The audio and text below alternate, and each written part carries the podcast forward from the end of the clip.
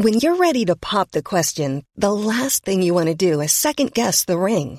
At Bluenile.com, you can design a one of a kind ring with the ease and convenience of shopping online. Choose your diamond and setting. When you find the one, you'll get it delivered right to your door. Go to Bluenile.com and use promo code LISTEN to get $50 off your purchase of $500 or more. That's code LISTEN at Bluenile.com for $50 off your purchase. Bluenile.com code LISTEN. I'm Sandra, and I'm just the professional your small business was looking for. But you didn't hire me because you didn't use LinkedIn jobs. LinkedIn has professionals you can't find anywhere else, including those who aren't actively looking for a new job but might be open to the perfect role, like me. In a given month, over 70% of LinkedIn users don't visit other leading job sites. So if you're not looking on LinkedIn, you'll miss out on great candidates like Sandra. Start hiring professionals like a professional. Post your free job on linkedin.com/people today. You know, I, I grew up, you know, Milton Friedman was my mentor. Mm-hmm. Uh, I grew up in Wall Street Journal editorial page. I have, have retained a healthy appreciation for free markets. Mm-hmm. But I do think it's useful to have a culture that counterbalances some of the some of that.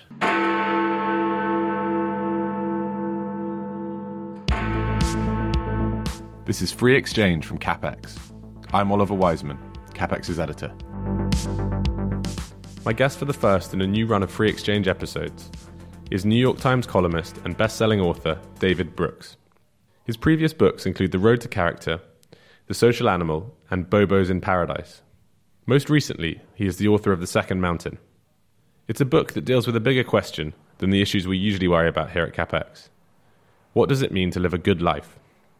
Now, that's a personal question, and The Second Mountain is a very personal book, but it's not without political implications. Brooks is critical of meritocracy.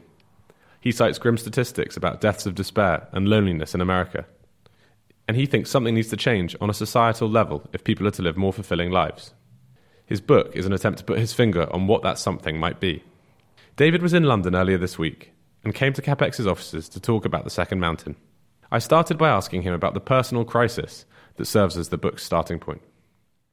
David Brooks, I think for our listeners to understand um, this book uh, properly, uh, we need to start with a sort of personal, um, the personal bit, um, because the starting point is, is, is something in your own life um, that you then have sort of made a broader point out of. So maybe, maybe Yeah. perhaps sort of fill the listener in on, on that side So, of which things. in the first version of the book, there was none of me in it. Yeah, well, this is me But being very English, by the way. Yeah. Talking about my feelings, or our You're feelings very right. badly. You're right. No, it, it's the same. I was grew up in a very Anglophilic culture. Stick upper lip. Uh, don't talk about this stuff.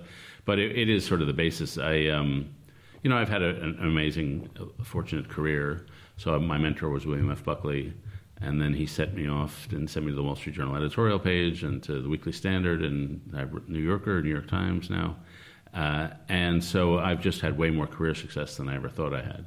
But I think I felt for some of the lies of the culture, uh, lies which are very individualistic, that life is an individual journey, and some that, that are meritocratic, that you can uh, succeed your way to happiness. Uh, and I think what success has done is given me the ability to not feel ashamed, this sort of shame I feel if I were felt myself a failure professionally, but it hasn't given any positive benefit. And so around 2013, I fell into what would, you would call a social valley. My marriage had ended, my kids had gone away to college. And I was not, I've always been conservative, but not the kind of conservative that was rising in the Republican Party, which was a more populist, and I'm more Burkean, I guess. So a lot of those friendships fa- failed away. And so I spent a year or two just in the valley uh, of solitude and based on a life of some bad values, like just not communicating well, not being relational enough, being too quick. Um, and as I was doing that, a lot of people in the US and in the UK as well were falling into a valley of social disconnection, of alienation. Uh, in America, the suicide rate has got, risen by 30%. In the last 30 years, the teenage suicide rate is up by 70%. So what was happening to me was happening to a lot of people. And it turned out for the last six years, I've been trying to say, how do you pull yourself out of a valley? And now the question is, how do we pull our nations out of valleys? And this is where you get the the, the two mountains uh, metaphor, which Yeah. through the book. The first mountain is the sort of professional um, Yeah. um, success you search for, and the second one is a is a, is a more moral um, right. moral success. It's, yeah, it's really just a metaphor for two value systems. And one value system is, is an individualistic value system. I'm free to be myself. I don't want any restraints on me. Mm-hmm. Uh, and I think with, that was a value system we adopted really in the early 60s as a way to get out of the overly um, confining culture of the 1950s. And it was necessary over the time to loosen up American society, and it had a right wing version, which was about economic freedom, and it had a left wing version, which was about um, lifestyle freedom mm-hmm. live any way you want. And I think we've taken those uh, to the extreme. And so now we have to find some way to culturally get back to the spot where we can commit to each other and strengthen the bonds between people.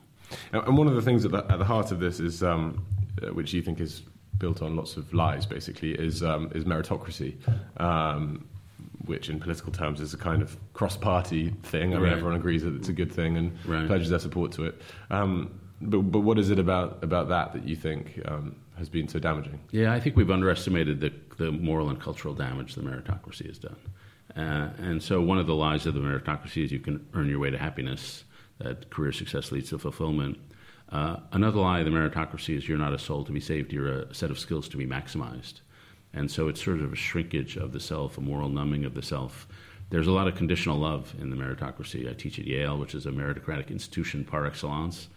And a lot of the kids there, their parents love them all the time, but they show love when the kid does something they think will lead to career success. And the parents withdraw love when the, they, the kid does something they think will not lead to career success. And so those kids, uh, the most important relationship in their life is fragile. They feel they have to earn their parents' love by performing really well. And that's just a horrible way to live. Uh, and then the final and most corrosive view of the meritocracy is that people who've succeeded or are smarter are somehow worth more than others. And this is something people in society who are not part of the meritocratic elite feel and are resentful and alienated about it and angry. And that's why we have uh, populist uprisings, because they feel invisible and looked down upon. And so to me, the meritocracy is necessary. We're always going to have a meritocracy. But the culture of the meritocracy has been corrosive in a lot of different ways. Uh, of course, the, I guess the, the sort of absurd extreme of this is the college admission scandal, Right. which um, kind of laid a lot of this bare in America. What, what do you think that told told people about about all of this? Yeah, just the the the insane status orientation. I mean, we put our kids through the university admissions process at age 15, and that teaches them that status uh, and achievement are at the core of life. And you know, we look back on sort of Victorian or medieval novels and plays where people made these fine social distinctions between one family and another, which was more prestigious. Well, they were as nothing compared to the fine distinctions we in the U.S. make between Princeton and Williams. All these excellent schools, which we have these fine, like one of them gets ranked slightly higher than the other, and so people will pay millions of dollars to get into the one ranked slightly higher than the other. And it's become uh, the way we. Uh, it, it's another lie of the meritocracy is that you could get prestigious, you can win prestige by attaching yourself to prestigious brands. And Yale and Harvard are a brand, Princeton's a brand, Oxford, Cambridge are brands in the same way that um, you know Gucci's a brand. Uh, I have a friend who was at a, a job interview and he turned the question around on his questioner, and he asked her at the end of the interview, uh, "What would you do if you weren't afraid?" And that's a very good question to ask people. And she burst out crying because she wouldn't be doing HR at that company, but she's too afraid to quit. And so I now ask that question to my Yale students, and every time I ask it of a group of say 24, there's two or three who say I'd, I'd leave Yale. It's not the right school for them, but they are, don't want to give up the brand. And so a lot of people become imprisoned by the brands. One of the things I sort of found myself thinking reading the book is um, is the question of you know are you are you describing a, a new or an old problem? I mean, and maybe that's too black and white way of putting it. Um, In other words, are you describing a kind of first world problem that you know is a product of the fabulous you know wealth and Yeah. uh, technological innovation and so on that we enjoy as a as a as a society, or are you describing something that's you know deeply you know we're all humans always have been susceptible to and always will be susceptible to, and Yeah. you know how do you sort of where do you sort of sit on that? spectrum Yeah, first. I don't think it's a first world problem. I think finding meaning and spiritual sustenance in Yeah. life is a universal human problem. Okay, and so I, I've been to a lot of very poor parts of the world, and I've never met anybody who didn't want to have a meaningful life with Uh-huh. good relationships. So it's it's foundational, not just a luxury you get after food and water. Uh, but it's. Uh, I think it's a perpetual problem, especially for those of us, frankly, in um, English North America. Uh, we're just less communal than most other cultures. And it's reflected in good ways, I would say, in our economy. but also in bad ways. Um, we don't have the same sort of um, communal nature that, that is assumed in Africa, in Latin America, and in Japan, say. Uh, and so we, in the U.S., and I think here too, we buy kids this book called "Oh, the Places You'll Go" by Dr. Seuss. Oh yeah. And it's about a young kid leading a life from school all the way up to success. But if you actually look at the book, the lesson is that life is an individual journey. He's got no friends and no attachments, no relations. Mm. And I just ran into a sociologist at Stanford, I think, who said she hands that book to immigrant kids, immigrants to the U.S., and they hate that book because it doesn't reflect their experience. Like, how do you go by when you have no attachments? Yeah. But that's sort of the, the subtle um, assumption of our culture that mm-hmm. life is an individual journey. And that's another of the sort of lies, isn't it? That, that uh, life is a sort of collection of experiences. That you yeah, which is, you know, Kierkegaard described this. Kierkegaard weirdly anticipated Instagram. yeah. because he, he had this concept called the aesthetic life, where you measure your life by whether it's by aesthetic criteria, is it pleasurable mm. or painful? And he said, well, that's great for a little while, but eventually you want your life to add up to something. Mm and th- then you can't use aesthetic criteria to measure that. And so, you know, my hope is that we'll move away from a life that's hyper individualized and not revert, which is what we're doing right now, to tribe. Mm. Tribe is a way to form community, but it's a very ugly way to form community. It's based on mutual hatred. And in the book, I talk about four commitments. And a lot of the book has really grown out of my teaching at school, where my students, in the 15 or 20 years after graduation, are going to make four big commitments in their lives, most of them to a spouse and family, to a vocation, to a philosophy and faith, and to a community. And how the fulfillment of our lives depends on how smartly they choose those who to marry, what vocation to go into, where to live, what to believe, and then how well they execute on those commitments. So a lot of the book is just saying, here's how to do commitments well. Mm. And, what, and what do we get? What do we get wrong about commitments, and how, how we how we make them? That well, we we tend not to make them. Which we yeah. want to think, oh, I'm going to keep my options open. Mm. Um, and then once you, uh, but I, I, my view is don't keep your options open. You got to commit to something. And a lot of the advice I give is just super practical. Like, how do you find out what your vocation is? That's often a very aesthetic decision. What do you feel is beautiful? Mm. And so I tell the story of the scientist E.O. Wilson, who, when he was seven, he, he, his parents were divorcing. They sent him off to some family he didn't know to live on the ocean f- front in Florida. And he discovered fish uh, jellyfish, he'd never heard of a jellyfish before. He was astounded by it. He saw a stingray, and he, he, was immediately seized by the desire to know this world. And he fell in love with the world, just fell at home there. And often the, we choose our, our vacations just because we have an aesthetic sense of feeling at home. My daughter plays ice hockey, and she started at five, and she's now 25, and she teaches ice hockey. She just feels at home at a rink. A painter was once asked, um, How do you, uh, why'd you become a painter? And she just said, I love the smell of paint there's just some aesthetic sense. And for me, it was writing. I read I read Paddington the Bear when I was seven, and I've been reading ever since. And then how do you stick with your commitments? Um, some of that is just how to do relationship well. And so basically, I culled a lot of the best advice I could find from anywhere and threw it in this book. Mm-hmm. So, for example, in marriage, how do you do the marriage commitment well? Um, one of the things, uh, some of it is just practical advice that you know they say if you're married, you should never go to bed mad. But sometimes you should just go to bed. You're tired, go to bed, make waffles, and you'll feel happier in the morning. Um, another piece of advice I read somewhere and passed along is that if you're gonna, if you're a wife and you're gonna bitch to your, somebody about your uh, husband's bad behavior, bitch to his mom and not yours, because his mom will forgive him and yours never will. so there's just like living out relationally is actually a very day to day practical mm. business. Cool fact a crocodile can't stick out its tongue. Also, you can get health insurance for a month or just under a year in some states. United Healthcare short term insurance plans, underwritten by Golden Rule Insurance Company, offer flexible, budget friendly coverage for you. Learn more at uh1.com. Everyone knows therapy is great for solving problems, but getting therapy has its own problems too, like finding the right therapist, fitting into their schedule, and of course, the cost. Well, BetterHelp can solve those problems. It's totally online and built around your schedule. It's surprisingly affordable too. Connect with a credentialed therapist by phone, video, or online chat, all from the comfort of your home. Visit betterhelp.com to learn more and save 10% on your first month. That's BetterHelp H E L P. Hey, it's Ryan Reynolds, and I'm here with Keith, co star of my upcoming film, If, only in theaters, May 17th. Do you want to tell people the big news? All right, I'll do it. Sign up now and you'll get unlimited for $15 a month in six months of Paramount Plus Essential Plan on us. Mintmobile.com slash switch. Upfront payment of $45 equivalent to $15 per month. Unlimited over 40 gigabytes per month. Face lower speeds. Videos at 480p. Active Mint customers by 531.24 get six months of Paramount Plus Essential Plan. Auto renews after six months. Offer ends May 31st, 2024. Separate Paramount Plus registration required. Terms and conditions apply if rated PG.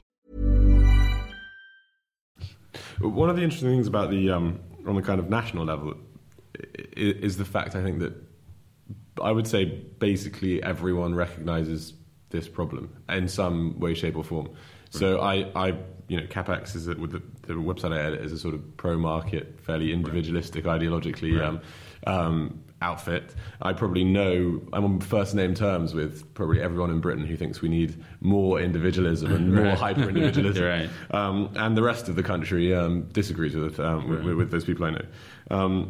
So, what do you kind of, you know, how do you kind of make sense of that? That, that there's this problem that people see. Um, you know, no one ever would mention the word community in a, anything other than a positive sense, right? right, right. Um, so, how do you make the step from that recognition of the problem to actually improving the, the situation, yeah. you, which you think has gone wrong somehow? Well, so you know, I, I grew up. You know, Milton Friedman was my mentor. Mm-hmm. Uh, I grew up in Wall Street Journal editorial page. Yeah. I have have retained a healthy appreciation for free markets. Mm-hmm but I do think it's useful to have a culture that counterbalances some of the some of that. Mm-hmm. And so the market is always going to drive us to be competitive, uh, to be fast, uh, to be productive, uh, and to be achievement oriented and to be ambitious.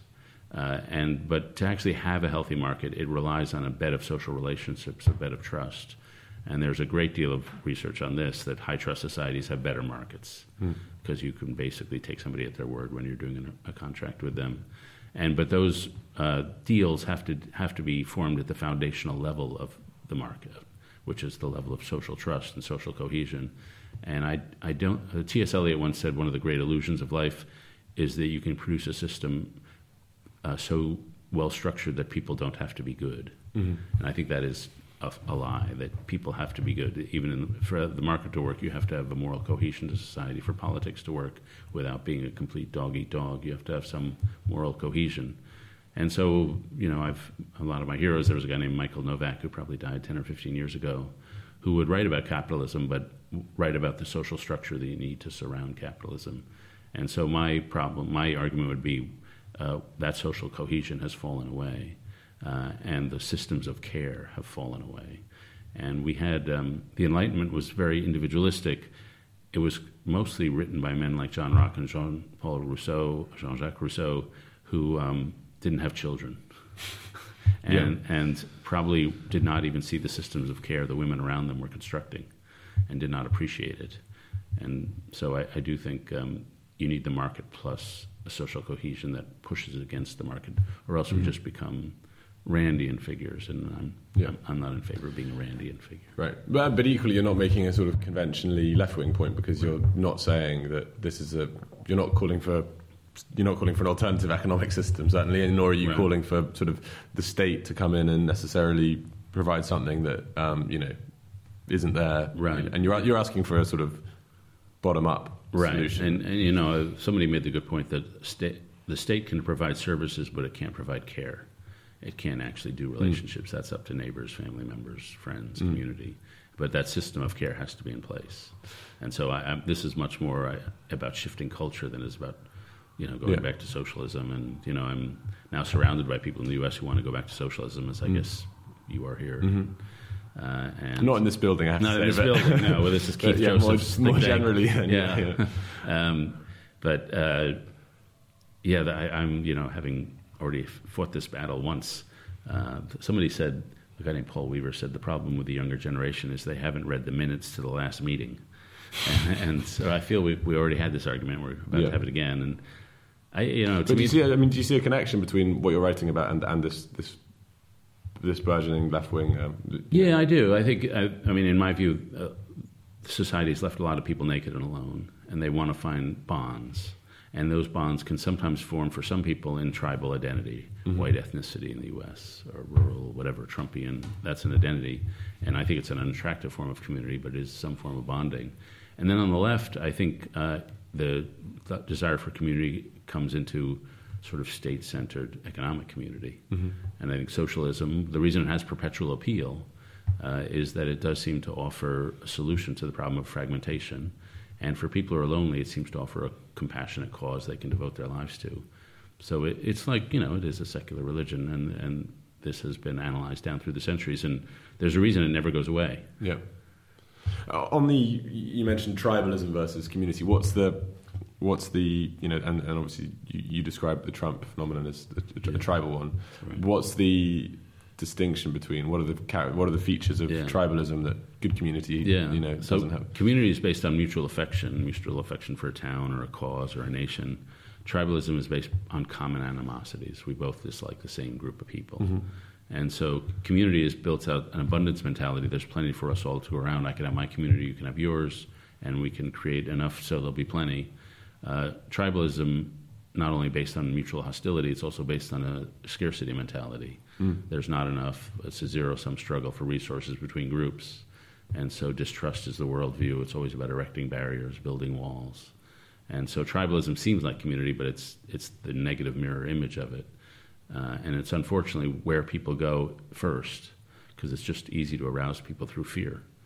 Uh, and uh, psychologists have a saying that the hardest thing to cure is the patient's attempt to self cure. And tribalism is our attempt to self cure for loneliness. And unfortunately, it's, it's the one of the dominating ethoses of our world, starting Viktor Orban or wherever mm-hmm. you want to go, Putin, and, and, and now Trump. Mm-hmm. But your book is, I mean, we're talking, some of this is very gloomy, and you describe the, uh, you know, you, you, you list the depressing statistics about yeah. suicide and loneliness in America. Um, but equally, you're not, it's not quite as pessimistic a book as, as that yeah, might make it sound. Right. I mean, most yeah, non-fiction books are like, sell by being, you know, here right. is why the end is, it, the world is ending, and here's how we can stop it. Um, but you're actually a bit more upbeat than that. Yeah, no. A, if you go through the history of nonfiction books and look at the time when they were written, the end is always coming, and it, and never, it never arrives. the people in my business or our business are way overly pessimistic. Mm-hmm. And I, first of all, I, the book is called The Second Mountain because after the Valley of Isolation, it, it's an attempt to describe a better way to live, which a lot of people then go, go on to do. And then it's just in terms on the societal level, people are ingenious; they figure stuff out and cultures shift, and they shift in response to the problems of the mm-hmm. moment. And so we moved toward a much more individualistic culture in the 60s and the 80s because we needed to. Uh, the economy was stagnant, the culture was boring, people were crushed by conformity. And so we shifted, and that was the right thing to do at the time. Uh, now we've sort of run out the string on that, and yeah. It's time to shift to something else. And those moments of shift, transitional moments, can be very bumpy. Like mm. 1968 or 69 was a transitional moment, 1848. There are times when countries all around the world suffer from similar problems. And now we're in another transitional moment, and we're also sort of wrestling with populism, we're wrestling with the rise of socialism, ethnic nationalism, and it's all the same sort of transition. And I'm just hoping we don't transition to um, to Viktor Orban. We transition to something, mm-hmm. uh, a community that's nicer. And do you see much, you know, do you see much evidence of Americans, you know, rising to that challenge? I mean, you, we haven't talked about some of the, the, people in your book who you sort of hold up as examples of people who have successfully climbed the second mountain yeah. and have a sort of uh, sort of joy joy to, the, to, right. to their existence. And yeah, I, I, call them weavers because they are weavers of relationship and weavers of community, and they're just geniuses at relationship. And some of them are entrepreneurs and business people who live for others, some who have made a fortune and then devote their lives to healthcare, or I met a guy who was a banker, then devoted the rest of his life to um, helping guys coming out of jail. Uh, but a lot of them are in nonprofits.